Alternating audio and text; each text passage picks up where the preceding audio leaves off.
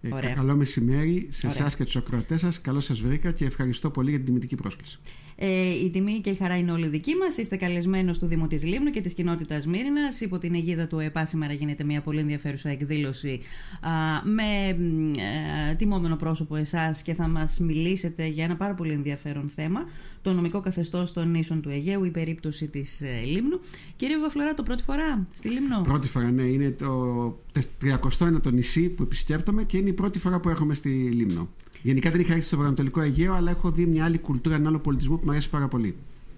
Ποια και είναι μια ησυχία. Και κυρίως μια ησυχία που δεν τη βρίσκεις αλλού. Είναι η εποχή που ήρθατε. Α, λέτε. το καλοκαίρι είναι αλλιώς τα πράγματα και πρέπει να είναι αλλιώς. Ναι, σωστά. Mm-hmm. Σωστά, αλλά ο τουρισμός όπως όλα τα πράγματα στη ζωή έχουν δύο όψεις. Την καλή και την κακή. Σωστά. Ναι. Το θέμα είναι να μην αφήνουμε την κακή να επισκιάσει την καλή. Πολύ σωστά.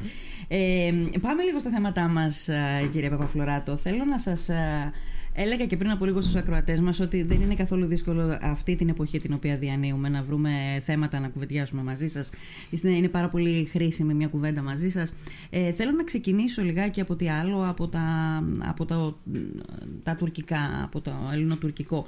Ε, η Τουρκία το, το τελευταίο διάστημα κινείται στα χνάρια της Ρωσίας. Ε, ουσιαστικά προσπαθεί να κάνει άσπρο μαύρο, κάτι που βλέπουμε και τη Ρωσία ότι ε, κινείται σε αυτή την, με αυτή τη διαδικασία. Ε, ακούσαμε τον Υπουργό Εξωτερικών, νομίζω Υπουργό Άμυνα της Τουρκίας να, λέει, να κατηγορεί την Ελλάδα για αναθεωρητισμό ότι η Ελλάδα είναι εκείνη που θέλει να αλλάξει, να χαράξει διαφορετικά σύνορα, να αλλάξει τα σύνορα.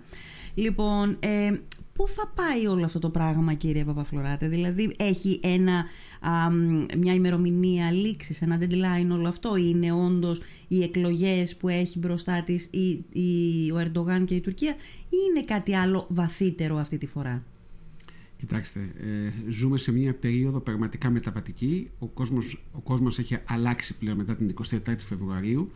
Του έτους αυτού Δυστυχώς πάμε πάλι σε ένα διπολικό σύστημα, δηλαδή με η Ρωσία από την μια πλευρά και όσοι συμπαραταχθούν μαζί της και η Δύση ή ο υπόλοιπος κόσμος από την άλλη. Mm-hmm. Πολύ λίγα κράτη θα μπορέσουν να παραμείνουν εάν συνεχιστεί ο πόλεμος ουδέτερα, όπως υπάρχουν αυτή τη στιγμή, διότι ένας πόλεμος ο οποίος παρατείνεται ε, επιφέρει πάρα πολλές αλλαγές και έχει συνέπειες κυρίως οδυνηρέ. Mm-hmm. Τώρα, η Τουρκία ακολουθεί με συνέπεια μια πολιτική από το 1974 και μετά για την ακρίβεια από τα τέλη του 1973.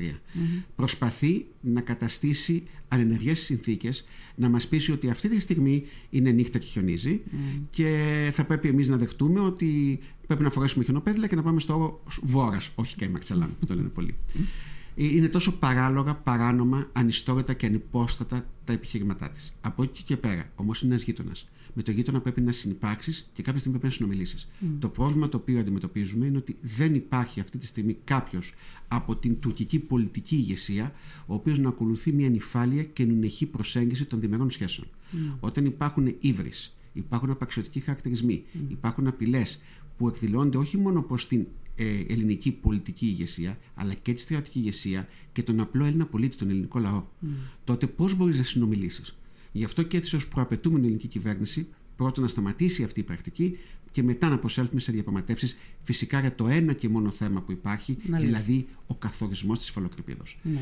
Όσο βλέπει η Τουρκία ότι η Ρωσία συναντά μια εντός ή εκτός ερωτικών ανοχής στο διεθνές περιβάλλον και υπάρχουν χώρες που ακούν με συμπάθεια την επιχειρηματολογία της για το Ουκρανικό, τόσο είναι προφανές ότι θα συνεχίζει αυτή την πρακτική. Ναι. Κανείς δεν μπορεί να, όμως να είναι, γιατί εγώ απεχθάνομαι τις προβλέψεις, όπως λέω πάντα στους σπουδαστές μου για τις προβλέψεις στις καφετζούδες. Η δουλειά μας δεν είναι αυτή. Είναι να αναλύουμε με σοβαρότητα τα γεγονότα, τα facts και να δίνουμε την κατάλληλη ενημέρωση στην πολιτική και στρατηγική ηγεσία για να πάρει τις ορθές αποφάσεις. Άρα, κανείς δεν μπορεί να ξέρει πώς θα αντιδράσει ο πρόεδρος Ερντοάν, mm-hmm. ο οποίος ούτως ή άλλως είναι απρόβλεπτος, Μπορεί η τουρκική διπλωματία να ε, είναι σε βαθμό ε, υπερβολικό προβλέψιμη. Ο Τούρκος πρόεδρος όμως είναι απρόβλεπτος. Mm.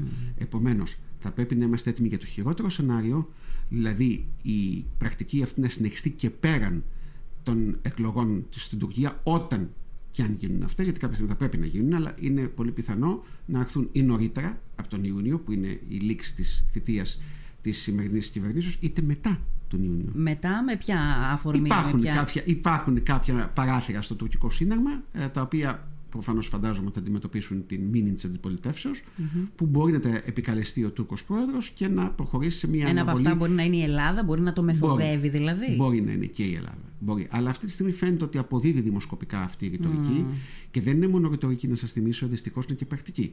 Προχθές είχαμε 63 παραβιάσεις από 19 αεροσκάφη. Το ανέφερα και χθες στον αέρα, ξεπλάγησαν από τον αριθμό των προκλήσεων. Mm. Δυστυχώς πρέπει να συνειδητοποιήσουμε ότι ζούμε με ένα γείτονα ο οποίος δεν πρόκειται να αλλάξει. Ελάχιστες φορές στον όρο της ιστορίας η Τουρκία έχει εφαρμόσει στην πράξη αυτό που λέμε τουρκική φιλία, που εγκαινιάστηκε από τον Κεμάλ, ε, Μουσταφά Κεμάλ και από τον Ελευθέρο Βενιζέλος στη δεκαετία του 30. Mm. Δυστυχώς όλες οι ενέργειες έχουν γίνει από την ελληνική πλευρά. Mm. Και να θυμίσω στους ακροατές σας κάτι που έχω γράψει σε ένα από τα βιβλία μου, mm-hmm. στο, έργο, στο τρίτο μέρο για την ιστορία του ελληνικού στρατού, ότι 28 Οκτωβρίου του 40, γιατί είναι και οι μέρες αυτές, mm. οι Έλληνες δεν βγήκαν στους δρόμους κρατώντας μόνο αγγλικές σημαίες. Mm. Κρατούσαν και γιουκοσλαβικέ και τουρκικές. Mm-hmm. Γιατί περίμεναν αιωνίως ρομαντική και αφελής, mm. ότι θα τηρήσουν θα τα συμπεφωνημένα οι Τούρκοι και στο πλαίσιο του Βαλκανικού Συμφώνου θα μας συνδράμουν ως mm. όφυλαν. Mm-hmm. Δεν έπαιξαν όμως τίποτα, όπως ξέρετε καλύτερα από μένα, mm. ούτε οι Ιουκοσλάβοι ούτε οι Τούρκοι. Mm-hmm. Πολεμήσαμε ναι. μόνοι μας. Μόνοι μας. Ε, σας άκουσα να λέτε να συνδέετε ουσιαστικά τον, την, την συμπεριφορά της Τουρκίας με τον πόλεμο. Με τον πόλεμο της, την επίθεση της Ρωσίας στην Ουκρανία. Άρα δεν κάνουμε λάθος όταν λέμε ότι θα πρέπει ο αναθεωρητισμός της Ρωσίας να κατασταλεί με κάθε τρόπο για να βγει ιτημένος με κάθε τρόπο από αυτή τη διαδικασία γιατί υπάρχουν κι άλλοι από πίσω οι οποίοι περιμένουν να δουν την έκβαση αυτής της ιστορίας για να πράξουν τους δικούς τους στόχους επί των αναθεωρητικών τους ονειρόξεων εν πάση περιπτώσει και ένας από αυτούς είναι ο Ερντογάν. Η Τουρκία προσπαθεί να εκμεταλλευτεί οποιοδήποτε κενό στο διεθνές δίκαιο και οποιαδήποτε περίσταση στο διεθνές περιβάλλον. Εάν η διεθνής κοινότητα αποδεχθεί τετελεσμένα τα οποία έχουν προέλθει μετά από χρήση βίας, αντιλαμβανόμαστε ότι ανοίγει ο ασκός του όλου. Mm. Να θυμίσω στους ακροατές σας ότι υπάρχει η Κύπρος μας. Mm. Πρέπει να αντιμετωπίζουμε τον ελληνισμό ενιαία. Η Κύπρος λοιπόν κατέχεται κατά 37% από τον τουρκικό στρατό μετά από μια παράνομη εισβολή, στρατιωτική εισβολή. Εάν γίνουν ε, δεκτά τα δημοψηφίσματα αφήνω το πώς διοργανώθηκαν, έτσι, τα οποία προφανώς απέχουν πάρα πολύ από τα δυτικά πρότυπα. Αν είναι αποδεκτά λοιπόν τα τελεσμένα αυτά και αναγνωριστεί η προσάρτηση των τεσσάρων περιοχών, ανοίγω μια μικρή παρένθεση, η Ρωσία, ο πρόεδρος Πούτιν, ε, τον οποίο προσωπικά σέβομαι, ε, είχε πει στην αρχή του πολέμου ότι θέλει μόνο τον Ντομπάς. Δεν είχε μιλήσει ούτε για Χερσόνα, ούτε για Ζαπορίζια. Εάν λοιπόν γίνουν αποδεκτά αυτά τα τελεσμένα, τότε προφανώς θα πρέπει να γίνει αποδεκτή και η κατοχή της Βορείου Κύπρου από τον τουρκικό στρατό. Ναι. Άρα ελοχεύουν μεγάλοι κίνδυνοι. Mm-hmm. Και επειδή είναι μπροστά μας η 15η Νοεμβρίου, mm-hmm. και ας περιμένουμε, γιατί μπορεί να έχουμε εξελίξει στο θέμα της Τουρκίας, να θυμίσω στους κρατέ σας ότι είναι η μέρα που ανεκηρύχθηκε το ψευδοκράτος το 1983. Και πολλά ακούγονται ότι μπορεί να αναβαθμίσει η Ρωσία το στάτους της στο νησί, άλλωστε Λίαν προσφάτως τοποθέτησε μουσουλμάνο στο θρήσκευμα πρεσβευτή στη Λευκοσία. Το οποίο ήταν κάτι πάρα πολύ ενισχυτικό, πέρασε στα ψηλά των ελληνικών ΜΜΕ, mm. αλλά όλα στη διπλωματία και δει στη ρωσική διπλωματία έχουν τη σημειολογία τους. Mm. Όπως επίσης έχει τεράστια σημασία το ότι η Ρωσία πριν την εισβολή στην, ή την επίθεση ή στην ειδική στρατιωτική επιχείρηση, για να χρησιμοποιήσω και την ρωσική ορολογία, στην Ουκρανία, mm-hmm. είχε αποκαλέσει το ψευδοκράτος ως τουρκική δημοκρατία της Βορείου Κύπρου mm. και αυτό το είχε κάνει με τον επικεφαλής στον κύριο Λαυρόφ, χωρίς το so called μπροστά αυτοαποκαλούμενη. Mm. Ναι. Και αυτό μας έκανε τεράστια. Ακριβώς. Mm. Αυτό μας έκανε τεράστια εντύπωση και στον Υπουργείο και στο στο Υπουργείο Εξωτερικών και στο Υπουργείο Αμήνης και φυσικά δεν ήταν απόρρια της στάσεως και της πολιτικής της Ελλάδος στο Ουκρανικό. Ναι. Είχε γίνει πριν. Και να θυμίσω, αν πάμε και λίγο πιο πίσω, ότι όταν η, η τουρκική κυβέρνηση αυθαιρέτως απεφάσισε το Μουσείο της Παγκόσμιας Πολιτικής Κληρονομιάς που είναι η Αγία Σοφία, ο Ιερός Αγίας Σοφίας, να μετατραπεί σε τζαμί, mm-hmm. η απάντηση του Κρεμλίνου δια του κυρίου Πεσκόφ, του Δημήτρη Πεσκόφ, ο οποίος είναι ο εκπρόσωπος του κυρίου Πούτιν κατ' ουσίαν, ήταν ότι είναι εσωτερικός ζήτημα της Τουρκίας, δεν μας αφορά και χαριτολογώντας, είπες στη τελική ανάλυση, μας βολεύει διότι οι Ρώσοι τουρίστες δεν θα πληρώνουν εισιτήριο. Mm, ναι. Άρα δηλαδή λέτε ότι υπήρχε ας πούμε ε, ε, κάποιο είδους, ένα είδος σχέδιο ή συνεννόηση μεταξύ των δύο πλευρών. Αυτά τα γεγονότα τα οποία επισημάνετε έτσι όπως τα αναφέρατε δείχνουν σαν να ήταν κάτι προμελετημένο. Υπάρχει μια σταδιακή διολίστηση θα έλεγα της Τουρκίας προς την πλευρά της Ρωσίας και υπάρχει μια ε, σχέση που γίνεται όλο και πιο στενή. Είναι σχέση εταίρων πλέον. Mm. Ε, Α μην ξεχνάμε ότι η Τουρκία εξαρτάται ενεργειακά από την Ρωσία σε πολύ μεγάλο βαθμό, κατά 25% από το πετρέλαιο και κατά 30% στο φυσικό αέριο. Και αυτοί οι δεσμοί ενδυναμώνουν. Υπάρχουν αυτή τη στιγμή 800 Τούρκοι επιστήμονες που εκπαιδεύονται στη Ρωσία γιατί γίνεται ο πυρηνικός σταθμός του Ακούγιου. Mm. Ο Τούρκο πρόεδρος ε, ζήτησε να, μάλλον εξήγηλε ότι θα κατασκευάσει ένα νέο σταθμό στη Συνόπη, δηλαδή στον Πόντο, γιατί άκουσα και κάποιους να λένε ρίζε το σημείο που εκτοξεύτηκε ο τελευταίος πριν αυτό Δεν είναι ρίζε, είναι ριζούντα. Mm. Και δεν πρέπει να τα ξεχνάμε αυτά. Ε, στη Συνόπη λοιπόν με τη βοήθεια πάλι των Ρώσων. Και το τρίτο εξήγηλε ότι ε, μάλλον απεδέχθηκε την εξαγγελία του Ρώσου Προέδρου να καταστεί η Ανατολική Θράκη ενεργειακός κόμβος από όπου θα προμηθεύεται πετρέλαιο και φυσικό αέριο, φυσικό αέριο πρωτίστως και πετρέλαιο δευτερευόντως η Ευρώπη. Mm. Αυτό καταλαβαίνετε τι σημαίνει και είναι προφανώς μια αντίπραξη στην Αμερικανική παρουσία στην Αλεξανδρούπολη. Mm. Άρα τα, τα μπλοκ, οι συνασπισμοί διαμορφώνονται. Την περίοδο που μιλάμε, τελούν υποδιαμόρφωση. Ναι. Γι' αυτό πρέπει να προσέχουν οι Έλληνες, οι οποίοι βεβαίως έχουν κάθε δικαίωμα να ακούν τον οποιοδήποτε, αλλά επειδή είναι υποδιαμόρφωση και η Ελλάδα πλέον έχει σαφή θέση και δυστυχώς φαίνεται ότι και η Τουρκία παίρνει σαφή θέση. Mm-hmm. Άρα, μήπως υποστηρίζοντας κάποιες χώρες βρεθούν κάποια στιγμή ε, αντιμέτωποι με τα συμφέροντα της πατρίδα τους. Ναι. Γιατί η Ελλάδα είναι κράτος μέλος του ΝΑΤΟ, δεν έχει μόνο δικαιώματα, έχει και υποχρεώσεις. Ένα ΝΑΤΟ που πολλές φορές μας έχει πληγώσει, δεν είναι νομίζω ε, οι Έλληνες ευχαριστημένοι αν θέλετε από το ΝΑΤΟ, αλλά ένα ΝΑΤΟ το οποίο είναι μια συμμαχία αμυντική που σε μεγάλο βαθμό έχει αναλάβει την άμυνα της Ελλάδος και δευτερευόντως στο οποίο παρακαλούν να ενταχθούν άλλα κράτη. Ναι, να μην το ξεχνάμε αυτό. Ακριβώς. Ε, Εμείς νομίζω ξέρουμε καλά ότι έχουμε και, και υποχρεώσεις και δικαιώματα. Αυτή που φαίνεται να μην το αντιλαμβάνεται όσον αφορά το σκέλος των υποχρεώσεων είναι η Τουρκία. Γιατί τα κάνει όλα αυτά ε, ούσα μέλος του ΝΑΤΟ. Δηλαδή κάνει και, έχει κάνει η Ρωσία αυτό τον. Ε, ε, ε, ακολουθεί αυτή την τακτική και αυτή τη στάση, εν του αναθεωρητισμού. Αλλά δεν είναι μέλος του ΝΑΤΟ η Ρωσία. Η Τουρκία όμως που είναι. Α, κάνει τα δικά της, κάνει τα κόλπα της, έχει ουσιαστικά έναν, ε, εχθροποιεί έναν γείτονά της, ένα μέλος του ΝΑΤΟ επίσης και το ΝΑΤΟ βλέπω να σφυρίζει λίγο ε, αδιάφορα. Το τελευταίο που θα θέλει το ΝΑΤΟ αυτή τη στιγμή είναι μια κρίση, πολύ περισσότερο ένα πόλεμο, στην Ευρώπη, στην νοτιοανατολική πτέρυγά του, ενώ υπάρχει αυτή η κατάσταση στην Ουκρανία. Είναι σαφές. Το ΝΑΤΟ πάντα ακολουθούσε μια γραμμή να υποβαθμίζει τις διαφορές και να καλεί τις δύο χώρες να τα βρουν. Δηλαδή, εξίσωνε το θήτη με το θύμα. Νομίζω όμως το τελευταίο διάστημα το ΝΑΤΟ έχει αλλάξει και αν μη τι άλλο, όχι ως οργανισμός, γιατί εκεί υπάρχει και ο Στόλτεμπεργκ, μέχρι να εκλογεί ο διάδοχός του τον Ιούνιο η θητεία του λύγεται στα τέλη Σεπτεμβρίου του 2023, θα πρέπει να συμβιώσουμε με τον κύριο Στόλτεμπεργκ, mm-hmm. θέλουμε δεν θέλουμε, mm-hmm. και να ελπίσουμε ότι ο διάδοχός του, ο αντικαταστάτη του θα είναι κάτι καλύτερο. Τα κράτη όμως που απαρτίζουν το ΝΑΤΟ έχουν αλλάξει. Δείτε σήμερα την επίσκεψη του Γερμανού Καγκελαρίου. Ναι. Η Γερμανία, η οποία ξέρουμε ότι επί, επί της κυρίας Μέρκελ, mm-hmm. έτεινε ευήκον ου προς την Τουρκία. Ή στι τουρκικές αξιώσεις. Ναι. Τώρα πλέον έχει αλλάξει. Φέτος, ε, ε, σήμερα είναι, ήταν απολύτως ξεκάθαρος ο Γερμανός καγκελάριος. Ακριβώς. Και δεν είναι μόνο, έχει προηγηθεί η κυρία Μπέρμποκ, υπουργός ναι, εξωτερικών. Ναι, ναι. Να θυμίσουμε ότι όλα τα κράτη παγκοσμίως για τον Υπουργείο Εξωτερικών τους έχουν απορρίψει και καταδικάζει το παράνομο Τουρκολιβυκό μνημόνιο. Δεν είναι δηλαδή κάτι τωρινό. Ε, και στις νέες συμφωνίες που ήταν ουσιαστικά επακόλουθο επακόλουθες του μνημονίου ε, κατεδικάσαν από όλα τα Υπουργεία Εξωτερικών πλην ναι. του Ρωσικού. Ναι. Εκεί είχαμε, δεν είχαμε ούτε επιδοκιμασία ούτε αποδοκιμασία, είχαμε σιωπή.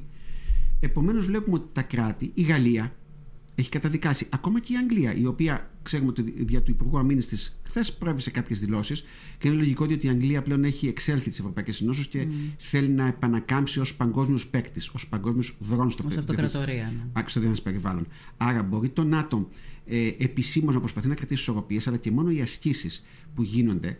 Και θα σας πω και κάτι άλλο, το οποίο το έχω αναφέρει και άλλες φορές, όχι πολλές είναι η αλήθεια. Τα τελευταία χρόνια σε ασκήσεις του ΝΑΤΟ η Τουρκία πολλές φορές δεν κατατάσσεται στους φίλους, κατατάσσεται στους εχθρούς. Στις εχθρικέ δυνάμεις. Με αποτέλεσμα, με αποτέλεσμα οι Τούρκοι αξιωματικοί να αποχωρούν. Έγινε μία φορά, είπε τον, τον ΝΑΤΟ ήταν λάθος, αλλά επειδή επανελήφθη, άρα λάθος επαναλαμβανόμενο. Δεν είναι λάθος. Δεν είναι λάθος. Πάβει να είναι λάθος. Ε, άρα καταλαβαίνουν οι δυτικοί, και όπως μου έλεγε ένας Αμερικανός ε, αξιωματικός ανώτατος, μου λέει: Κύριε καθηγητά, ε, ωραία, μπορεί να πέσει ο Ερντογάν. Είτε τώρα είτε στο μέλλον είναι λογικό. Να έρθουν οι κοσμικοί. Εμείς όμως περιμένουμε ότι σε χρονικό ορίζοντα δεκαετίας ή το πολύ εικοσαετίας θα έρθει ένας νέος Έντογαν. Διότι υπάρχει ένα φυτόριο αυτή τη στιγμή στελεχών στο ΑΚΠ, το οποίο κάποια στιγμή θα βγάλει καρπούς. Άρα έχουν καταλάβει ότι η Τουρκία στρέφεται προς Ανατολάς. Άλλωστε και οι Τούρκοι έχουν συνειδητοποιήσει ότι δεν έχουν καμία ελπίδα εντάξεως στην Ευρωπαϊκή, Ένωση. Ναι. Μένουν στο ΝΑΤΟ ακριβώς θέλοντας να βγουν κενό και να παίξουν το ρόλο του επιτίδιου ουδέτερου. Mm. Αλλά όπως λέει ο λαός μας, όταν πατάς σε δύο βάκες, συνήθως πέφτεις μέσα στο νερό. μέσα, ναι. Αυτό που είπατε είναι πάρα πολύ ενδιαφέρον και πάρα πολύ χαρακτηριστικό στις ασκήσεις του ΝΑΤΟ. Σε ορισμένες Υπήρξαν, υπήρξαν ασκήσεις όπου η Τουρκία δεν κατετάγει στις φίλες δυνάμεις, στις φίλες χώρες. Μάλιστα. Άσκηση μεν, αλλά. Άσκηση μεν με τη σημειολογία της. Με τη σημειολογία της ΔΕ. Ξέρω, δεν, ήταν, δεν θα πούμε ότι είναι πολλές οι περιπτώσεις, αλλά βλέπετε, ακόμα και χθες ήταν τα F-22 που πέρασαν πάνω, πέταξαν πάνω από τα κατεχόμενα. Mm. Νομίζω ότι ε, το μήνυμα εδόθηκε. Ναι. Έχει δοθεί αρκετές ναι. φορές. Και αυτό εκνεύρισε πάρα πολύ την ε, πάρα Τουρκία. πολύ. Όπως εκνευρίζει η βάση της Αλεξανδρούπολης, όπως εκνευρίζει η αναβάθμιση της ε, βάσεως στη Σούδα. Βεβαίως λέμε ότι όλα είναι δυναμικά στο διεθνές περιβάλλον. Δηλαδή mm. κάτι που είναι σήμερα σε μια αλφα κατάσταση δεν πάνε πουθενά και αύριο. Ναι, ναι. Άλλωστε, όπως έλειπε και ο λόγος Πάλμαστον, δεν υπάρχουν αιώνιες φιλίες, υπάρχουν αιώνιε συμφέροντα. συμφέροντα ναι. ε, η, η, Τουρκία μέσα σε αυτό το κλίμα, ε, ε, κύριε Παπαφλωράτο, έχουμε, την έχουμε δει το τελευταίο διάστημα, εδώ και αρκετό καιρό ομολογουμένως, ε, να ξαναθυμάτε, δεν τα ξέχασε ποτέ τέλος πάντων, τα νησιά του Αιγαίου. Αλλά έχω την αίσθηση ότι ε, είναι πιο αναβαθμισμένος ο τρόπος με τον οποίο χειρίζεται τα νησιά του Αιγαίου στη ρητορική της η Τουρκία το τελευταίο διάστημα. Δηλαδή, συνέδεε πάντοτε την εθνική τους κυριαρχία με την αποστρατιωτικοποίησή τους. Το θέμα της αποστρατιωτικοποίησης είναι ανέκαθεν ένα αγκάθι τέλος πάντων το οποίο, ε, το οποίο χρησιμοποιεί η Τουρκία. Ε, εξού και ε, υπήρξε πρόβλημα με τη Λίμνο συγκεκριμένα που δεν συμμετέχει σε, ε, στις ασκήσεις του ΝΑΤΟ και τα λοιπά και θέλω να το αγγίξουμε αυτό το κομμάτι. Λοιπόν, ε, αλλά το συνέδε πάντοτε την εθνική τους κυριαρχία με την αποστρατικοποίηση ή είναι κάτι καινούριο; Ακούστε, ε, είναι μία κλιμακούμενη ρητορική στο θέμα που αναφέρει, γιατί ως προς τη Λίμνο ε, θα καλέσω τους ακροατές σας να έρθουν το βράδυ για να ακούσουν ναι. λεπτομέρειες ακριβώς το τι ακριβώς ισχύει και δεν είναι πάντα αυτό. Ε, δηλαδή το ότι η Λίμνος εξαιρείται. Εξαιρείται, ε, δηλαδή η Ελλάδα δεν συμμετέχει όταν η, την εξαιρεί το ΝΑΤΟ. Δεν την εξαιρεί όμως πάντα το ΝΑΤΟ. Α, δεν την εξαιρεί πάντα. Δεν την εξαιρεί Πότε πάντα. την εξαιρεί, την Υπάρχουν περιπτώσεις και θα το πω το βράδυ που έχει και προσπάθεια και με επιτυχία από ελληνικής πλευράς να μην εξαιρεθεί mm-hmm. η λιμνος Το θέμα όμως αυτή τη στιγμή νομίζω είναι αλλού. Στο ότι η Τουρκία, ενώ ξεκίνησε από μια ρητορική αμφισβήτησης μετά το 1996 βραχονισίδων στο Αιγαίο, mm. κλιμάκωσε σε τέτοιο βαθμό που πλέον συνδυάζει, που δεν το έκανε ποτέ έως σήμερα, το θέμα της αποστατικοποίησεω με θέμα κυριαρχίας, που να σύνδετα δεν προκύπτει από καμία συνθήκη. Από καμία συνθήκη και το λέω με τα λόγου γνώσεως, όχι μόνο γιατί έχω γράψει το βιβλίο για το νομικό καθεστώς των νησών του Αιγαίου, αλλά και γιατί με το θέμα αυτό ασχολούμαι εσύ 30 χρόνια από τότε που πρωτομπήκα στην νομική σχολή. Επομένως, ε, έχω μια εικόνα και επειδή ασχολούμαι ε, και σε επίπεδο Υπουργείου. Θα μας το πείτε και αυτά το βράδυ, ή θέλετε να μας πείτε δύο κουβέντες ε, τώρα για τις συνθήκες; Όχι, για τις συνθήκες τώρα δεν έχει νόημα. Απλώ θα σας αναφέρω ένα παράδειγμα που δεν θα το πω το βράδυ. Ωραία, Έτσι, για να πω κάτι καινούριο στου ακροατέ ναι, σας. Πριν από ναι. κάποια δύο, αν θυμάμαι καλά χρόνια, ήμουν, εκπροσωπούσα την Ελλάδα στο εξωτερικό και ε, έκανε επίκληση ο Τούρκος συνάδελφος ε, κάποιων άρθρων. Δεν έχει σημασία ποια είναι τα άρθρα αυτά. Mm. Κάποιες εκ των συνθηκών της Λοζάνης, ότι δυστυχώς δεν ξέρουμε ότι δεν είναι μία η συνθήκη της Λοζάνης.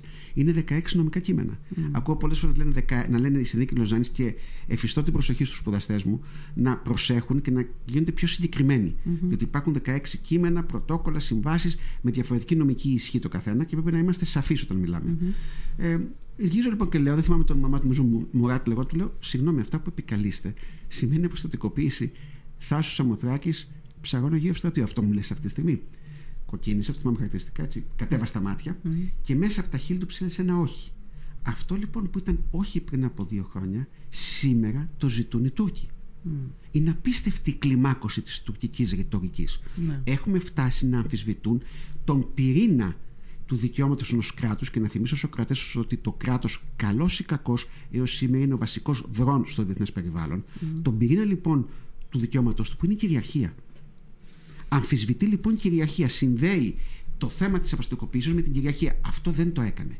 Είναι μια απίστευτη κλιμάκωση, εξού και ενώ δεν ζητούσε ποτέ να υπάρχει, δεν αμφισβητούσε το καθεστώς της κυριαρχίας της Ελλάδα από το ελληνικό νησί, πλέον το αμφισβητεί. Mm.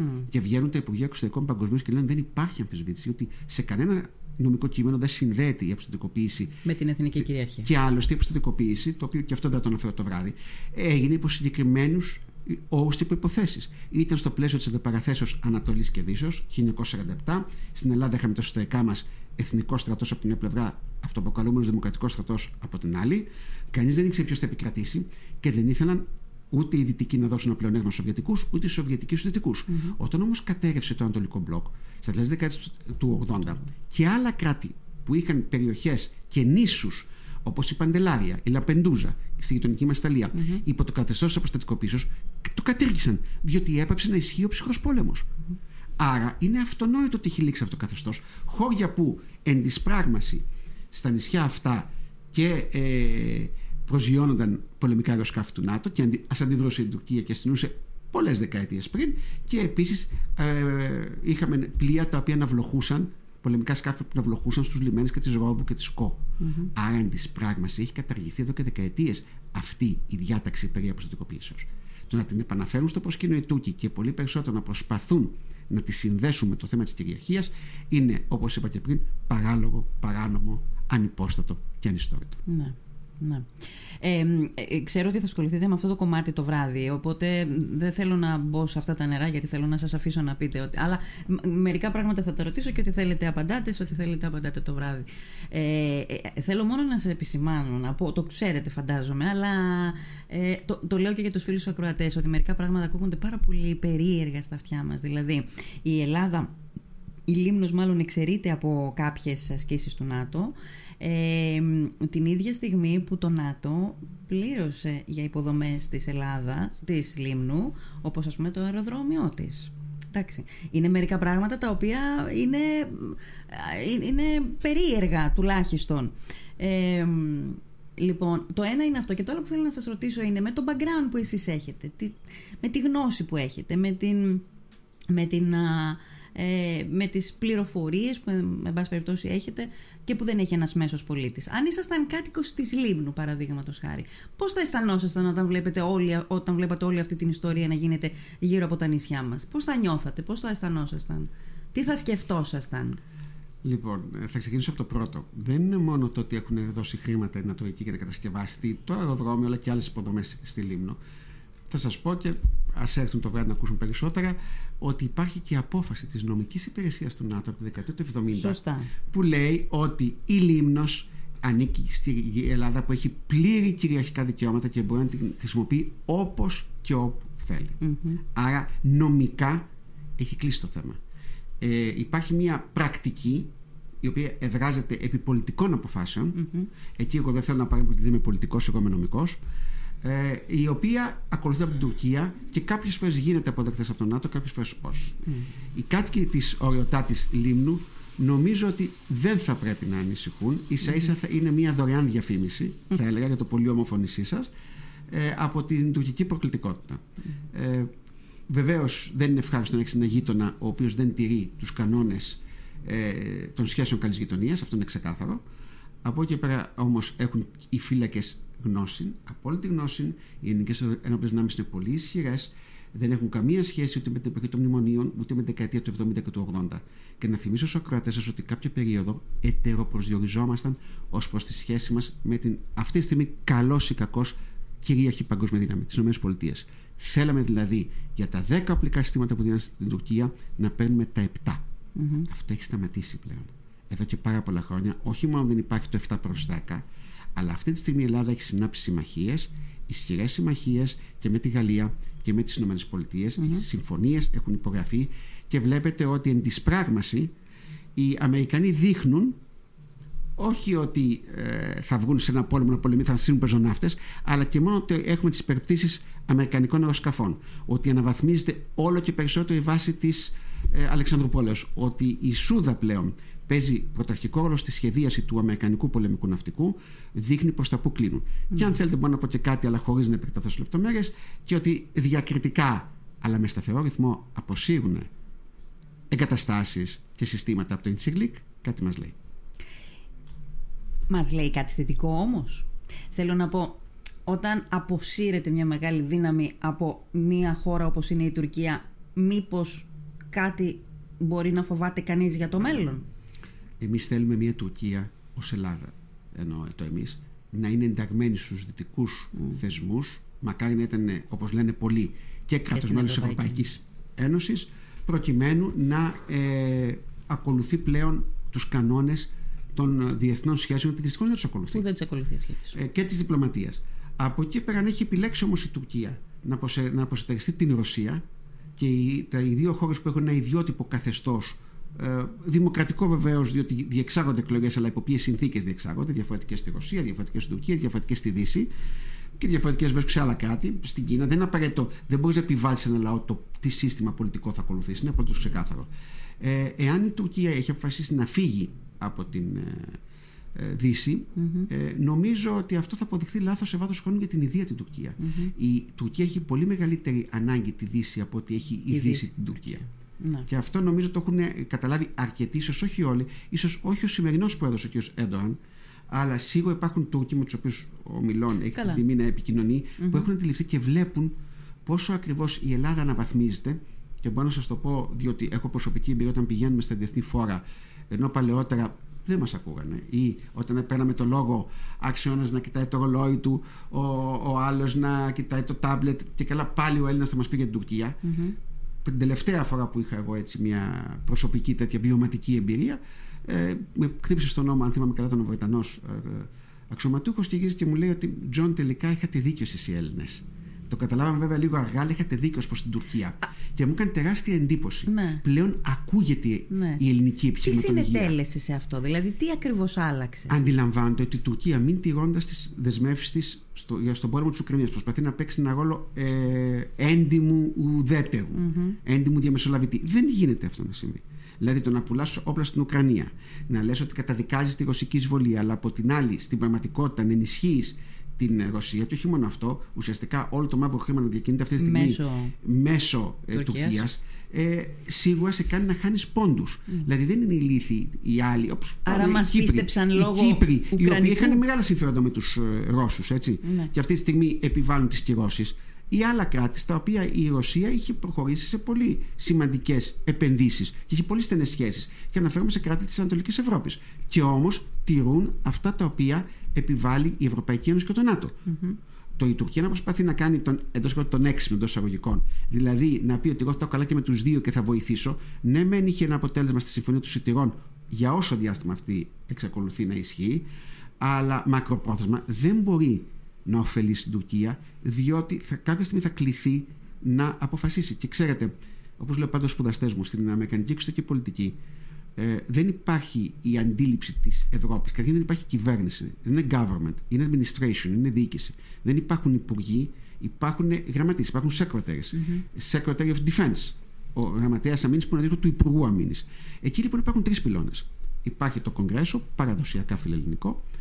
Υπάρχει ο πρόεδρος, πάντα θα θέλαμε να έχουμε ένα πρόεδρο που να μας ακούει τουλάχιστον mm-hmm. με συμπάθεια. Και υπάρχει και το State Department, το οποίο παραδοσιακά είναι φιλότουρκο.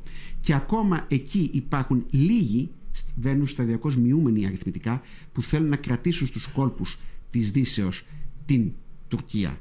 Αλλά και το State Department βλέπετε με συνεχείς δηλώσεις. Μόνο τον, τον προηγούμενο μήνα είχαμε, τον τελευταίο μήνα μάλλον, είχαμε τέσσερις απανοτές δηλώσεις εναντίον της Τουρκίας. Αυτό είναι, είναι πρωτοφανές. Αν λοιπόν η Ελλάδα δεν είχε ακολουθήσει αυτή την πολιτική και στο Ουκρανικό, mm-hmm. όπου χαίρομαι που βλέπω ότι όλα τα κόμματα έστω κάποια και με δυσκολία κατά επίφαση, ενώ τα μεγάλα κόμματα, για να γίνω πιο σαφής, έτσι τα τρία μεγάλα κόμματα του Ελληνικού Κοινοβουλίου, ασπάζονται αυτή την πολιτική. Έστω και με αποχρώσεις που πρέπει να υπάρχουν διαφοροποιήσει. Τώρα, τα μικρότερα κόμματα είναι θεμητό να έχουν ε, τις δικές τους απόψεις. Το θέμα συζήτησης, αλλά δεν είναι όλα τα κόμματα. Δηλαδή, ο ΣΥΡΙΖΑ ε, λέει ότι κακώς ε, η κυβέρνηση κράτησε αυτή τη στάση και έστειλε όπλα στην. Ε, εγώ ξέρω ότι οι στελέχοι του ΣΥΡΙΖΑ, όπως ο πρώην υπουργός ο κ. Αποστόλου, βγήκαν από την πρώτη στιγμή και καταδίκασαν τη ρωσική εισβολή και έκαναν λόγο για εγκληματική ενέργεια. Mm-hmm. Άρα, νομίζω ότι πλέον και ο κ. Τσίπρας, αλλά δεν έχω ακούσει να διαφοροποιείται ανοιχτά τουλάχιστον ο ΣΥΡΙΖΑ στο θέμα των όπλων.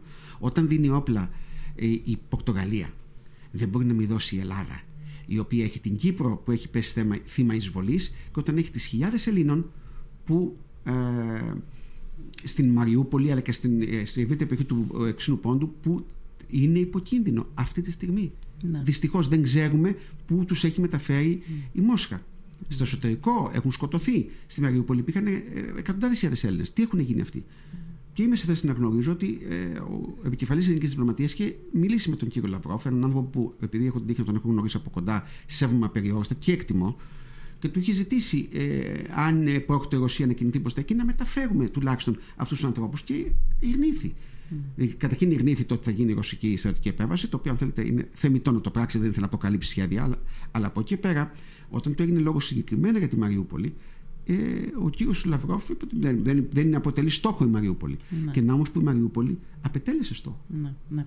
Ε, περνάμε σιγά σιγά στο άλλο θέμα που θέλω να συζητήσουμε που είναι το Ουκρανικό. Αλλά πριν να ε, πάμε σε αυτό το θέμα, ε, θέλω λίγο να σας ρωτήσω το εξής, να, να, να κάνω μια γέφυρα, γιατί υπάρχει από την αντιπολίτευση μια, ε, μια αναφορά για τα νησιά του Αιγαίου υπάρχει κατηγορία, ας πούμε, ότι τα νησιά ελαίο Ουκρανίας αποψηλώθηκαν από ε, πολεμικό εξοπλισμό. Γνωρίζετε αν είναι έτσι ή όχι; Κοιτάξτε, εγώ δεν θέλω να μπω στην εσωτερική πολιτική διαπάλη. Άλλωστε, λέω πάντα και στους σπουδαστές μου ότι τα στελέχη των ενόπλων δυνάμεων πρέπει να βρίσκονται μακράν της πολιτικής. Mm-hmm. Είναι κανόνας μου αυτός. Έχουμε υποφέρει πολύ ως λαός και ως έθνος από τον διχασμό. Ναι. Θυμηθείτε την περίοδο του Πρώτου Παγκοσμίου Πολέμου, θυμηθείτε μετά το Δεύτερο Παγκοσμίου Πόλεμο. Πρέπει να σταματήσει αυτός ο διχασμός. Πρέπει στα θέματα τα εθνικά να είμαστε όλοι να φοράμε τη φανέλα της Εθνικής Ελλάδα, να είμαστε ενωμένοι κατά το δυνατόν όπως πράττουν οι Τούρκοι, βεβαίως διατηρώντας ο καθένας την αυτονομία πολιτικών ενεργειών. Ε, από όσο δύναμη να γνωρίζω, δεν υπάρχει καμία αποδυνάμωση της ελληνικής ισχύως στις ε, ελληνικές νήσους, στις νήσους του Αιγαίου. Mm-hmm. Μάλιστα. Ωραία, κρατάμε αυτό. Πάμε λοιπόν ε, στα, στα υπόλοιπα θέματα. Α, στο, το, το επόμενο θέμα είναι το Ουκρανικό. Ε, είναι ένας ε, πόλεμος ο οποίος νομίζω και αυτός που τον κάνει, που τον προξένησε δηλαδή, δεν πιστεύω ότι θα κρατήσει τόσο χρονικό διάστημα. Εξού και φαντάζομαι ένας από τους λόγους που λέτε κι εσείς ότι έχει ιτηθεί είναι ε, το, το χρονικό διάστημα που έχει κρατήσει. Γιατί προφανώς πίστευε ότι σε λίγες ημέρες θα έχει καταφέρει το στόχο του και θα είχε περάσει ήδη στον επόμενο. Ε, όσο όμως μένει αυτός ο πόλεμος και συνεχίζεται, τόσο επεκτείνεται και δεν μιλώ για το πεδίο αυτό καθε αυτό, αλλά για όλες τις χώρες τις οποίες εμπλέκονται σε αυτή τη διαδικασία. Δηλαδή, προχτές διάβαζα για το ότι το Ισραήλ κατέστρεψε ένα εργοστάσιο στη Δαμασκόν, ε, το οποίο εργοστάσιο ε, κατασκευάζει ιρανικά drones με τα οποία η Ρωσία χτυπάει την Ουκρανία. Λοιπόν, ποτέ δεν το, δεν το παραδέχτηκε το Ισραήλ, αλλά ποτέ δεν παραδέχτηκε και το Ιράν ότι κατασκευάζει τέτοια. Εμπλέκονται πολλοί, αρχίζουν και εμπλέκονται από πολλές πλευρές, πολλές χώρες και δεν ξέρω πόσες στο τέλος θα μείνουν αμέτωχες σε αυτή τη διαδικασία. Λοιπόν, ένας πόλεμος ο οποίος δεν τελειώνει πάντα λέμε ότι είναι ένας πόλεμος που κινδυνεύει να επεκταθεί. Και λέω, χρησιμοποιώ το ρήμα κινδυνεύει, διότι ένας πόλεμος που επεκτείνεται εμπλέκει όλο και περισσότερα κράτη. Mm. Από την αρχή της κρίσεω, όσο τουλάχιστον είχαμε πάει στην περιοχή, ε, και ομιλών για πρώτη φορά την επαιστεία το 1996. λοιπόν, έχω, επειδή έχω και κάποιες ρίζε, έχω μια έτσι, ας πούμε καλή γνώση ή σχετική γνώση της περιοχής. Γι' αυτό και μιλάω. Δεν θα μιλήσω ποτέ για κάτι το οποίο δεν γνωρίζω. Mm-hmm. Και είναι και το αντικείμενο του 19ου του τελευταίου βιβλίου μου. Η σχέση δηλαδή Ουκρανών και Ρώσων, που είναι δύο διαφορετικοί λαοί που ξεκινάει η σχέση τους από το παρελθόν, η κρίση μεταξύ τους από το παρελθόν και σταδιακά κλιμακώνεται. Να θυμίσω στους ακροατές ότι ο πρόεδρος Πούτιν στα διαγγέλματά του, στα πρώτα διαγγέλματά του, τα οποία τα έχω συμπεριλάβει στο βιβλίο Μόταμο, για να μην υπάρξει πραγματική αμφισβήτηση ότι πρέπει να ξέρεις τι λέει η Ρωσία για να κατανοήσεις τη ρωσική εξωτερική πολιτική, αμφισβητούσε την ύπαρξη του, των Ουκρανών ως έθνος, ως διαφορετικό έθνος. Πριν από 8 μέρες, ο κ. Πούτιν δήλωσε ότι σέβεται το Ουκρανικό έθνος. Αν δεν είχε υπάρξει αυτή η αντίσταση οκτάμινη των Ουκρανών, προφανώς δεν θα προέβαινε σε αυτή τη δήλωση. Επίσης, το οποίο το δημιούργησε εκείνος. Συγγνώμη για, το, ναι. για τη διακοπή. Το οποίο το δημιούργησε, του έδωσε υπόσταση εκείνος. Ακριβώς. Να θυμίσω στους ακροατές ότι έχουμε δει φωτογραφίες και έχουμε δει και βίντεο από ρωσικά άρματα μάχη τα οποία είτε καταστράφησαν είτε εχμαλώτησαν οι Ουκρανοί, όπου μέσα βρήκανε στολές παρελάσεων των Ρώσων. Πίστευαν ότι σε δύο-τρεις μέρες οι Ρώσοι θα κάνουν παρέλαση στο Κίεβο. Και εδώ δυστυχώς υπήρξαν κάποιοι συνάδελφοι οι οποίοι αφενός έλεγαν πριν τη ρωσική επίθεση, αυτό που έλεγε η κυρία Ζαχάροβα, ότι mm.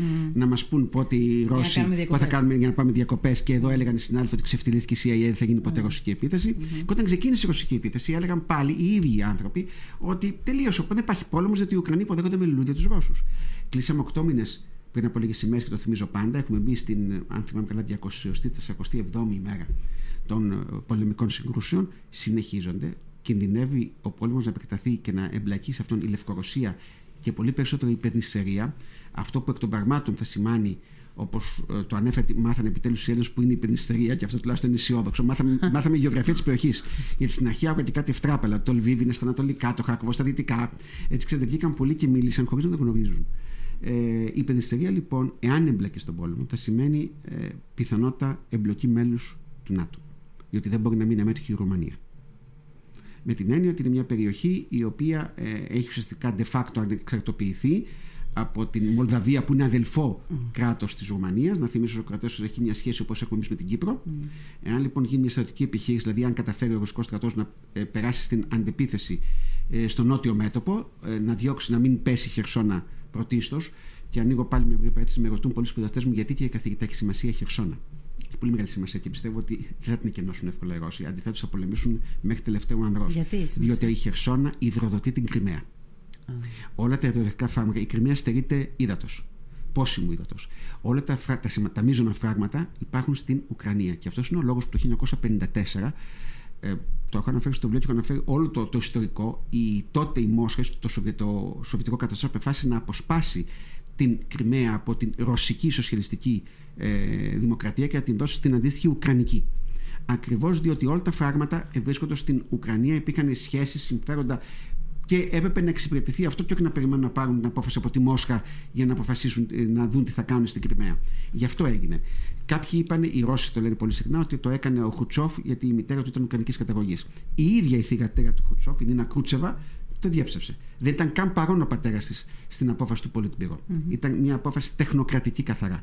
Επομένως, οι Ρώσοι θα πολεμήσουν τη Χερσόνα. Εάν καταφέρουν να την κρατήσουν και να περάσουν την επίθεση και να φτάσουν μέχρι την Οδυσσό, που είναι μια πόλη στολίδι πραγματικά και που για μένα έπρεπε κάθε Έλληνας να έχει πάει, εγώ χωρίζω συγκεκριμένα από την Οδυσσό, είναι μια πόλη που δεν μπορείς να με νιώσεις Ελλάδα, δεν μπορείς να με συγκινηθείς όταν πας. Και φτάσουν λοιπόν στην Οδυσσό και την καταλάβουν και προχωρήσουν ακόμα δυτικότερα, τότε ε, το πιθανότερο να θέλουν να ενώσουν τα εδάφη τους με την υπερνηστερία. Αυτό θα σημαίνει εκ των πραγμάτων εμπλοκή, γιατί η υπερνηστερία τυπικά ανήκει στη Μολδαβία, θα σημαίνει εμπλοκή του ΝΑΤΟ. Ενός κράτους μέλους του ΝΑΤΟ, αλλά βεβαίως βάσει του άρθρου 5, εάν ένα κράτος μέλος του ΝΑΤΟ δεχτεί επίθεση, είναι υποχρεωμένη η συμμαχία να το συνδράμει. Άρα υπάρχει ο κίνδυνο αυτός, υπάρχει ο κίνδυνο οι Λευκορώσοι να εμπλακούν και να, και να θυμίσω σε όλους, γιατί δεν είναι υποχρεωμένοι να το γνωρίσουν, ότι ένας πόλεμος από τη στιγμή που τερματίζονται οι μάχες μέχρι τη στιγμή που θα υπογραφεί η συνθήκη ειρήνης, μπορεί πάλι να ξαναρχίσει. Μπορεί μια ψημαχία τοπική να μην ελεγχθεί και να ξαναφουντώσει η φλόγα του πολέμου. Έχουν σκοτωθεί εκατομμύρια άνθρωποι ανάμεσα σε αυτό το. Άρα έχουμε ακόμα πολύ πολύ χρόνο, γι' αυτό και λέμε από την πρώτη μέρα να σταματήσει ο πόλεμος στον 21ο αιώνα δεν μπορεί να είναι μέσω επίλυσης διαφορών. Εάν υπήρχαν πράγματι δεν ετηρήθη το Μίνσκ 1 το Μίνσκ 2. Αλλά άλλο αυτό, άλλο να κάνεις γενοκτονία που είπαν, κατηγορούν σήμερα οι Ρώσοι τους Ουκρανούς ότι έκαναν γενοκτονία. Δεν έκαναν γενοκτονία. Δεν έχουν παρουσιάσει στοιχεία για γενοκτονία. Αν είχε γίνει γενοκτονία, πιστέψτε με, η Μόσχα θα το είχε ε, διατυμπανίσει σε όλα τα μήκη και πλάτη της φιλίου. Είναι ξεκάθαρο. Γίναν κάποιες παραβιάσεις από ουκρανικής πλευράς, ναι. Κάποια μεμονωμένα εγκλήματα, ναι. Άλλο είναι αυτό, άλλο είναι η γενοκτονία. Και το λέω επειδή ένα από τα βιβλία μου αφορά στη γενοκτονία των ποντίων και υπάρχουν συγκεκριμένες πρόνοιες, υπάρχουν συγκεκριμένοι οργανισμοί που λένε τι είναι η γενοκτονία και τι όχι. Δεν πληρούν τις προποθέσει αυτές τα όσα είναι στον Ντομπά. Και όταν λέμε Ντομπά, εννοούμε Ντονέτσκ στο νότο και Λουγκάνσκ στο βορρά. Άκουσα και το αντίστροφο πολλές φορές.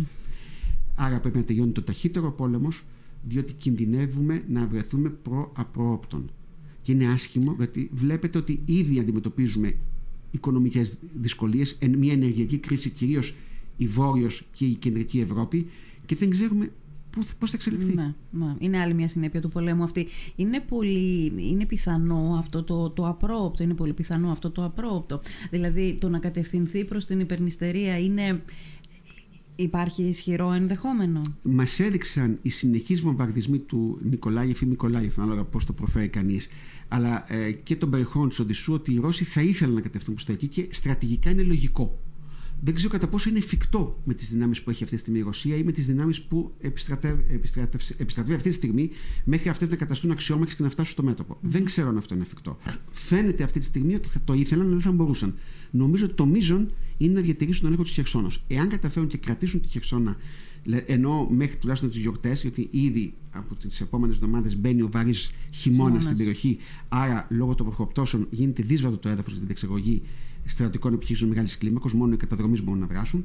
Εάν λοιπόν καταφέρουν και κρατήσουν τη χερσόνα, τότε είναι πιθανό την άνοιξη να περάσουν την επίθεση και να κινηθούν προς τα εκεί. Ναι. Καταλαβαίνετε αυτό τι θα σημαίνει και πώς οι κίνδυνοι ελοχεύουν. Δεν μου αρέσει να κάνω προβλέψεις. Mm-hmm. Εγώ, όπως είπα και, ναι. πριν, μου αρέσει να μιλάω με γεγονότα. Είναι ενδεχόμενο που δεν μπορεί να αποκλειστεί και καλό θα είναι να μην λάβει ποτέ χώρα. Ναι.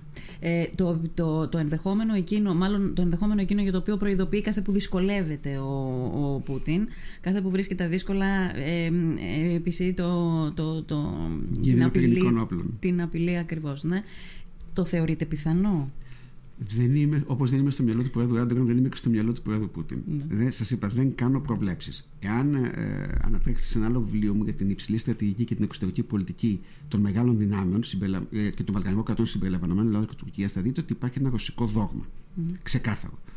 Ε, το ρωσικό λοιπόν δόγμα λέει ότι θα χρησιμοποιηθούν πυρηνικά όπλα αν απειληθεί η εδαφική ακαιρεότητα του Μητροπολιτικού Ρωσικού εδάφους.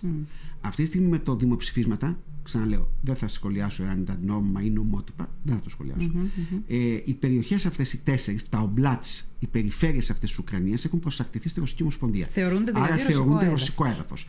Βεβαίως, η χρήση του πυρηνικού όπλου ε, επιφέρει και τις αντίστοιχες συνέπειες θα σημαίνει μια απίστευτη διπλωματική απομόνωση για τη Ρωσία. Ε, κράτη δηλαδή τα οποία. Ναι, αλλά έτσι κι αλλιώς την έχει όμως τώρα. Δεν την έχει απόλυτα. Δηλαδή το ότι την έχει απομονώσει ο δυτικό κόσμος δεν σημαίνει ότι την έχουν απομονώσει και κράτη όπως η Κίνα, η, Κίνα, η Ινδία. Αν και αυτή πάλι. Ναι, έχει, έχει, ε, φαίνεται ότι έστω και σταδιακά προσπαθεί ναι, να πάει ναι. κάποιες αποστάσεις. Mm-hmm. Η Ινδία, γιατί ναι. η Ινδία το έχουν ξεκαθαρίσει ότι δεν δέχονται τη χρήση πυρηνικών όπλων. Mm. Ή ακόμα κράτη όπως η Νότιος Αφρική ή η Βραζιλία που μεθαύριο έχει εκλογές και δεν ξέρω αν θα εκλεγεί ο κύριος Λούλα ή ο κύριος Μπολσονάρου. Ο κύριος Λούλα το πιθανότερο να στρέψει την. Ε, πάλι ποτέ κομμουνιστής, να στρέψει το καράβι, όπως είπατε, προς τη Δύση. Ο κύριος Μπολσονάρου ξέρουμε ότι είναι φίλος του πρόεδρου Πούτιν, άρα το πιθανότερο είναι να διατηρήσει την αυτή θέση. Η χρήση πυρηνικών όπλων δεν πρέπει καν να περνάει ως σκέψη. Ναι. Άρα δηλαδή μια προσπάθεια επανακατάληψης αυτών των περιοχών από, το, από τα ουκρανικά στρατεύματα θα θεωρηθεί. Πιθανότατα ναι, αλλά πιστεύω ότι θα εξαντλήσουν κάθε πιθανότητα οι Ρώσοι να την αντιμετωπίσουν με συμβατικά όπλα. Mm. Δηλαδή, ίσως με μια γενική επιστράτευση, γιατί αυτό είναι μια λύση, να προχωρήσουν σε μια γενική επιστράτευση, ε, είτε δεν ξέρω ποια άλλη μέθοδο θα θελήσουν να χρησιμοποιήσουν, ίσως να εντείνουν ένα ναυτικό αποκλεισμό. Ναι. Αλλά η χρήση των πυρηνικών όπλων δεν ξέρω κατά πόσο θα γίνει αποδεκτή και μέσα από τη Ρωσία, δηλαδή από το περίφημο ρωσικό κράτος. Ναι. Δεν, δεν πρέπει να διαβάζουμε τη Ρωσία με τα μάτια της Δύσης. Εάν κανείς δει το πώς συμπεριφέρονται οι Ρώσοι, το πώς δουν και λειτουργούν, ε, τότε θα μπορέσει να κατανοήσει το μενταλιτέ ναι, και την ψυχή του Ρώσου. Είναι πολύ δύσκολο γιατί οι Ρώσοι γενικά είναι ένας κλειστός λαός. Ένα παράδειγμα, και συγγνώμη που ε, ναι, έτσι ναι, μακρηγορώ, ναι. είναι, μου το έλεγαν όταν είχα συνέντευξη του κ. Λαυρόφ, οι Ρώσοι, το λίγο τους ακροατές σας, κυρίως στις επαφές τις διπλωματικές, δεν θέλουν να χαμογελάει ο άλλος. Είναι κάτι που απεχθάνονται, γιατί λέει: Εμείς μαζί δεν έχουμε να γίνουμε φίλοι, θα, γίνουμε, θα γίνουμε συνεργάτες εάν γίνουμε. Άρα λοιπόν, ε, θεωρούν ότι είναι ένα δείγμα το ότι πάνε να τον ξεγελάσει το Ρώσο. Ο Ρώσος είναι πολύ δύσκολος να στροφεί όταν τον αντιμετωπίσει ως εταίρο, γιατί έχει καταρχήν κατά κατάλοιπα τη Σοβιετική περίοδου, ότι ήταν υπερδύναμης. Βεβαίως τώρα δεν είναι υπερδύναμης η Ρωσία. Με τα τελευταία... Έχει ακόμα κατάλοιπα όμως. Ναι. Και κυρίως στο ερηματικό τομέα, ναι, και στον στρατικό. Αλλά να θυμίσω ότι με τελευταία στοιχεία που είναι δημοσιοποιημένα, ε, και αυτά τα συμπεριέλαβα στο βιβλίο για την υψηλή στρατηγική, ναι. ε, στον αμυντικό προπολογισμό το 2019 η Αμερική διέθεσε περισσότερα από 650 δισεκατομμύρια δολάρια. Η Κίνα 250 και η Ρωσία 66,5. Περίπου το 10%. Τι, σε τι τα διέθεσε; Στο, για τις αμυντικές δαπάνες. Μιλάμε το 10%. Όταν λοιπόν η τύθη η Σοβιετική Ένωση στον ψυχρόπολεμο, ξαναλέω, δεν έγινε καμιά mm-hmm. ανοιχτή σύγκρουση, που είχε φτάσει σε επίπεδο 80% του αμερικανικού προπολογισμού για τις αμυντικές δαπάνες. Mm-hmm. Και υπάρχει βέβαιω και ο διαδραμών χρόνος, τρεις δεκαετίες, όπου mm-hmm. η Ρωσία τα πρώτα χρόνια ήταν πολύ αποδυναμένη και έχανε. Οι Αμερικανοί όμως συνέχισαν να εξελίσσονται. Ναι. Βεβαίως και αυτοί έχουν πάρα πολλά προβλήματα και δεν ανήκω στους θαυμαστές. Μ' αρέσει να αντιμετωπίζω ψυχρά τα γεγονότα. Όταν έχω μια χώρα που ήταν πάλι ποτέ υπερδύναμης, ε, με φοβερό πολιτισμό, έτσι δεν συγκρίνεται. Mm-hmm. Με, με, με, λίγα κάτι μάλλον μπορεί να συγκριθεί ο ρωσικός πολιτισμός. Αλλά με σε απόλυτα νούμερα βλέπω ότι μία χώρα έχει το 10% του πολιτισμού της άλλης, νομίζω ότι μπορώ να καταλάβω εάν συνεχίσει πώς μπορεί να εξελιχθεί αυτή η κατάσταση. Mm. Άρα νομίζω ότι αρχίζουν να το αντιλαμβάνονται και οι Ρώσοι. Γι' αυτό mm. και ποντάρουν πού; Στη διάσπαση του μετόπου της Δύσεως. Είτε να κάνει πίσω η Αμερική, Θα το δούμε αυτό αν θα γίνει μετά την 8η Νοεμβρίου, διότι και οι 30 βουλευτές των Δημοκρατικών που είχαν υπογράψει ένα κείμενο, το οποίο έγινε αρκετός λόγος στα ελληνικά ΜΜΕ και καλούσαν τον πρόεδρο Biden να αλλάξει πολιτική, να συνομιλήσει με τη Ρωσία και να μην στηρίζει έναν φανδόν την Ουκρανία, mm-hmm. το απέσυραν. Και κάποιοι είπαν ότι αυτό το είχαμε συντάξει τον Ιούνιο, το έχουν αλλάξει τα δεδομένα. Βλέπουμε ότι αν, ανθίσταται η Ουκρανία, άρα πρέπει να τους ενισχύσουμε. Κάποιοι άλλοι είπαν ότι ε, η υπογραφή τους ε, υποκλάπηκε ή φαρπάγει. Άρα τέλος πάντων το σημαντικό είναι ότι αυτό έφυγε. Mm-hmm. Εάν όμως η Αμερική καμφθεί, αλλάξει πολιτική, τότε βεβαίως ε, οι Ρώσοι είναι ε, σίγουροι ότι θα βγουν κερδισμένοι. Εάν η Δύση εάν υπάρχει κοινωνική αταραχή που ποντάρει πολύ ο Ρώσος πρόεδρος. Έχουμε δει διαδηλώσεις στην Τσεχία που δεν προβάλλουν τα ελληνικά ΜΜΕ, τα οποία, που οι διαδηλωτές θέλουν προσέγγιση με τη Μόσχα. Mm. στην Ουγγαρία. Δεν ξέρουμε τι θα γίνει στη Γερμανία. Είδατε τον διαδηλωτή που κάλεσε τον, πρόεδρο, τον καγκελάριο Σόλτς να συνομιλήσει με τον πρόεδρο Πούτιν ότι πλήρωνε 8 ευρώ ε, για ένα ντόνατ. Δηλαδή ήταν υπερβολικό. Στην Αγγλία ακόμα, που είναι εκτός Ευρωπαϊκής Ένωσης αλλά εντός ΝΑΤΟ ναι. και κλειδονίζεται ή στη Γαλλία ή στην Ιταλία. Θέλω να πω ότι. Μα αυτό επιδιώκει και ο ίδιος. Ακριβώς.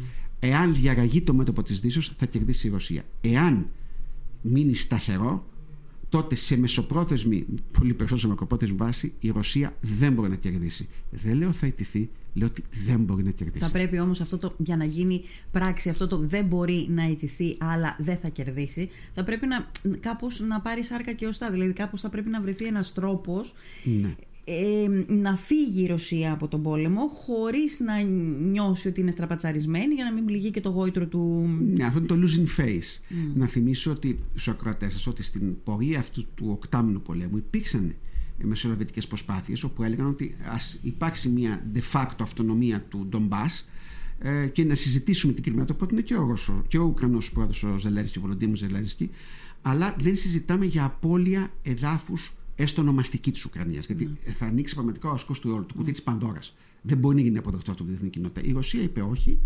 Εγώ θέλω τον Ντομπά πλέον να το προσαρτήσω. Mm. Και πλέον φτάσαμε και ένα βήμα παρακάτω να προσαρτήσω Χερσόνα και Κρυμαία. Όπου εκεί, αν μη τι άλλο, ο ρωσικός πληθυσμός ή ο ρωσόφιλος αποπληθυσμός είναι πολύ μικρότερος από ό,τι είναι στον Ντομπά. Mm. Δηλαδή, ε, φαντάζομαι ότι αυτές οι περιοχές κατακτήθηκαν ως διαπραγματευτικό χαρτί, όχι ως μόνιμος στόχος της Ρωσίας. Ναι μέσα στη Ρωσία αυτή τη στιγμή και μετά την μερική επιστράτευση, τι κατάσταση επικρατεί; Δηλαδή το παρακολουθούσαμε στην αρχή, μετά χάθηκε λίγο και από τα μέσα μαζικής ενημέρωσης.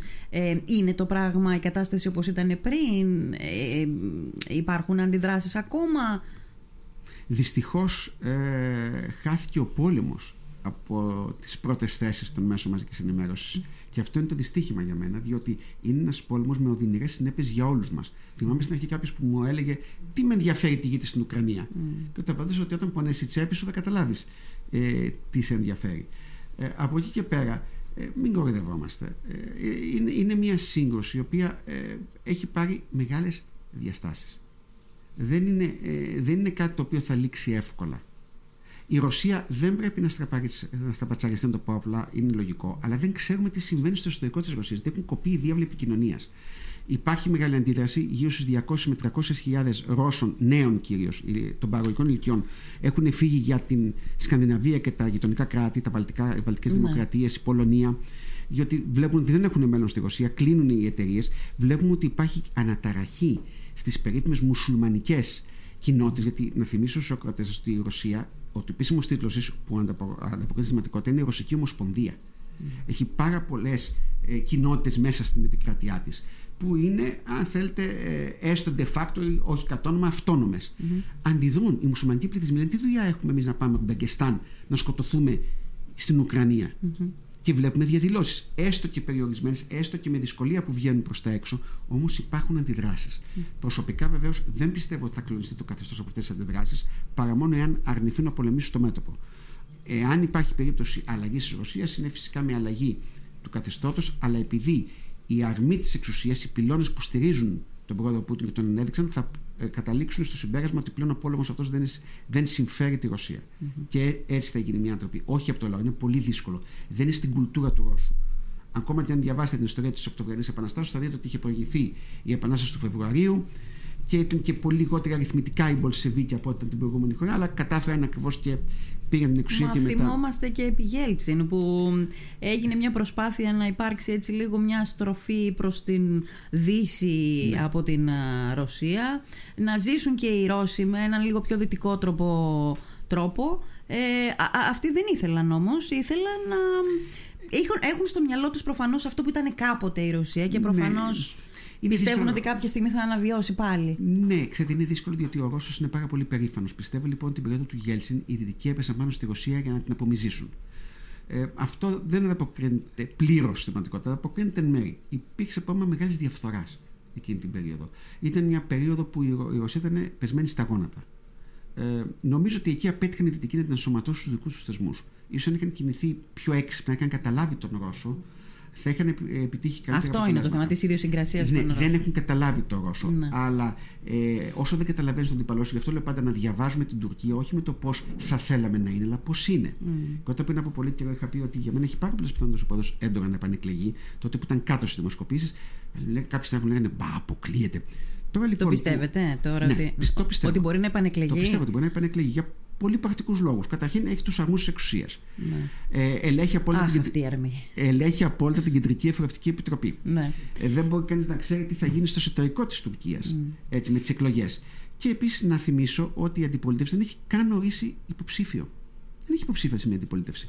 Δεν ξέρουμε αν θα πάει με τον κύριο Κιλιντσάγλου, με την κυρία Ξενέρ, με κάποιον από τους δημάρχους Κωνσταντινού Πόλεω που ήδη τον κύριο Μάμογλου τον έχει υπό την απειλή της δικαιοσύνης ή ε, τον δήμαρχο της Αγκύρα. Άρα, ε, όσο καθυστερεί και τυπικά είμαστε 8 μήνε πριν των εκλογών, τόσο ενισχύεται ε, η υποψηφιότητα του κ. Έρντογαν. Και κάτι το οποίο δεν είναι βέβαια γνωστό ότι στα, στο συνασπισμό της αντιπολιτεύσεω, όσο αυτός είναι συνασπισμός έτσι, ε, υπάρχουν και μικρά Ισλαμιστικά κόμματα. Πιστεύω ότι εκεί στοχεύει ο κ. Έρντογαν, διότι έχει ήδη ε, ένα δεδομένο 40%, ένα, ε, αυτό που είναι μπετόν αρμέ, θα λέμε, τσιμενταρισμένο, για να χρησιμοποιήσω όρους δομικής στατικής ε, ε, ποσοστό, αλλά από εκεί μέχρι το ε, 51 υπάρχει μεγάλη απόσταση. Υπάρχει το ποσοστό του κυρίου Μπαρτσελή, το οποίο βαίνει διαρκώς μειούμενο και πλέον δεν ξέρουμε αν θα μπει στην επόμενη ε, μεγάλη εθνοσυνέλευση, γιατί είναι υπέρ του 7%. Το εκλογικό μέτρο, να θυμίσω, έχει κατεβεί από το 10% στο 7%. Και γι' αυτό υπάρχει και συζήτηση μεταξύ των Τούρκων σταματολόγων εάν θα γίνουν πρόορε εκλογές, ποιος σύστημα θα ισχύσει. Μμ. Γιατί θα, αν επανέλθει το προηγούμενο του 10%, ο κ. Μπαρτσελή δεν, δεν θα πετύχει την είσοδό του. Ναι. Ε, Επομένως, ο κ. Εντογάν, πιστε... ο κ. Έντοαν, αυτό είναι το σωστό, είναι τουρκικά της Ανατολίας. Είναι μία από τις Τονισμένο το διαλέκτους. Ε δηλαδή. Το Ε είναι στην Το Ε. προπαραλίγουσα και, ε, και το Γ ακόμα προφέρεται πολύ αχνά. Ναι. Ε, πιστεύω ότι θα στοχεύσει ακριβώς σε αυτά τα κόμματα, εξού και επαναφέρει το θέμα της Μαντήλας.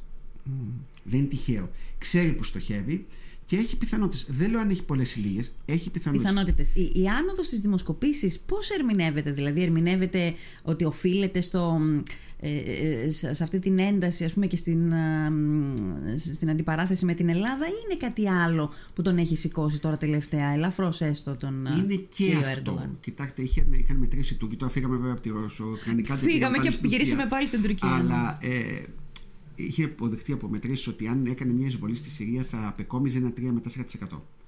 Του βάλανε Ρώσο και οι, Βε- και οι Αμερικανοί και οι Ρώσοι, άρα δεν μπορεί από εκεί. Προσπαθεί να το αποκομίσει κλιμακώντας τη ρητορική του με την Ελλάδα και ενδεχομένως και τις πράξεις του. Γι' αυτό μένει να δούμε πώς θα εξελιχθεί όλη αυτή η ρητορική. Κακό είναι αυτό. Αν Είναι δηλαδή κακό. οφείλεται Είναι σε κακό. αυτό, είναι κακό. Είναι κακό. Ε, μένει αυτό να το δούμε. Ναι. Όπω σα είπα, προβλέψεις δεν κάνω. Αλλά σίγουρα ε, αυτό συν του ότι η Ρωσία είναι δεδομένο θα προσπαθήσει να τον βοηθήσει, γιατί είναι ένας ε, πολιτικός ο οποίος, αν μη τι άλλο, προκαλεί προβλήματα στο ΝΑΤΟ. Άρα και μόνο για αυτό το λόγο. Τον έχει από κοντά η ε, Ρωσία. Είναι, είναι κέρδος είναι, είναι Για κέρδος τους- να παραμείνει στην εξουσία για τους Ρώσους, για τη Μόσχα. Ναι. Ε, νομίζω ότι έχει κάποιες πιθανότητες. Πολλές λίγες θα το δούμε. Αλλά σίγουρα έχει, δεν είναι τελειωμένος δηλαδή ο κ. ερντογαν Αυτό να το συνειδητοποιήσουμε. Έχει μαζί του ένα μηχανισμό που τον έχει κτίσει με μεγάλη προσοχή τα τελευταία 20 χρόνια. Έχει αποδυναμώσει πάρα πολύ το ε, κεμαλικό καταστημένο. Να θυμίσω απλά ότι όπως μου έλεγε ένας Τούρκος ότι ήταν αδιανόητο πριν από 10 χρόνια να δεις Κοράνι σε ένα πολεμικό πλοίο ή σε μια μονάδα. Τώρα είναι σχεδόν υποχρεωτικό. Καταλαβαίνετε τη διαφορά. Έχει χαθεί αυτό που λέμε ο κοσμικός χαρακτήρας του κράτους. Ναι. Του τουρκικού κράτους. Δηλαδή αλλιώς ξεκίνησε ο Ερντογάν Ακριβώς. και Ε, με μεγάλη μαεστρία, με ανατολική πονηριά και με μεγάλη υπομονή ε, ε, αποδυνάμωσε βήμα προς βήμα ε, να μην πάω πάλι στους αρμούς της εξουσίας, ναι. αλλά τα ατού των κοσμικών, δηλαδή αφαίρεσε από τις ένοπλες δυνάμεις και μετά το πραξικόπημα του 2016, mm. αλλά και από τη δικαιοσύνη και από ε, τους άλλους θεσμούς την ισχύ που είχαν και τη συγκέντρωση στο πρόσωπό του. Ναι. Και αυτό είναι χαρακτηριστικό, όπως βέβαια γίνεται και στη Ρωσία. Ναι. Και στη Ρωσία. Ναι. Δηλαδή δεν υπάρχουν οι μηχανισμοί ελέγχου, δεν υπάρχει αυτή η διάκριση των εξουσιων mm-hmm. που έχει καθιερωθεί με την Γαλλική Επανάσταση. Mm-hmm. Δικαστική, νομοθετική, εκτελεστική. Μάλιστα. Ωραία. Λοιπόν, ξεκινήσαμε από Τουρκία. Πήγαμε Ουκρανία, γυρίσαμε Τουρκία και κάπου εδώ θα κλείσουμε. Θα σας ευχαριστήσω θερμά κύριε Παπαφλωράτο. Ε, υπάρχει το κομμάτι των, το νομικό καθεστώς των ίσων του Αιγαίου, η περίπτωση της Λίμνου. Φαντάζομαι ότι θα έχετε αυτό μαζί σας. σω και να μην χρειάζεται να το έχετε δει το βιβλίο, το βιβλίο του κυρίου Παπαφλωράτου ε, με τίτλο αυτό ακριβώς Το νομικό καθεστώς των ίσων του Αιγαίου. Οι απόψεις της Τουρκίας, οι θέσεις της Ελλάδος και τα ισχύοντα βάση του διεθνούς δικαίου. Όλο αυτό δηλαδή που μας απασχολεί και έχουμε απορίες πάνω σε αυτά. Αυτά δεν τα αγγίξαμε καθόλου. Δώσαμε λίγο κάποιο ψηγματάκια, εν πάση περιπτώσει, λίγο τυράκι τέλος πάντων, για να ερθείτε εσείς, αγαπητοί ακροατέ, το απόγευμα να τα ακούσετε. Λοιπόν, ε, είναι πολύ σοβαρά θέματα και κυρίως εμείς που είμαστε εδώ και κατοικούμε παρικούμε την Ιερουσαλήμ νομίζω ότι ε, πρέπει να τα ξέρουμε. Κάποια πράγματα που, αφορούν τον, που αφορούν τον τόπο μας πρέπει να είμαστε γνώστες και πρέπει να τα ξέρουμε. Ο κύριος Παπαφλωράτος είναι ιδανικός. Ε, σήμερα η συνάντηση, η, η ημερίδα, η εκδήλωση είναι στις 8 η ώρα το βράδυ στο κινηματοθέατρο, στο κινηματογράφο Μαρούλα. Θα είμαστε και να την παρακολουθήσουμε. Κύριε Παπαφλωράτο, ευχαριστώ θερμά. Εγώ ευχαριστώ.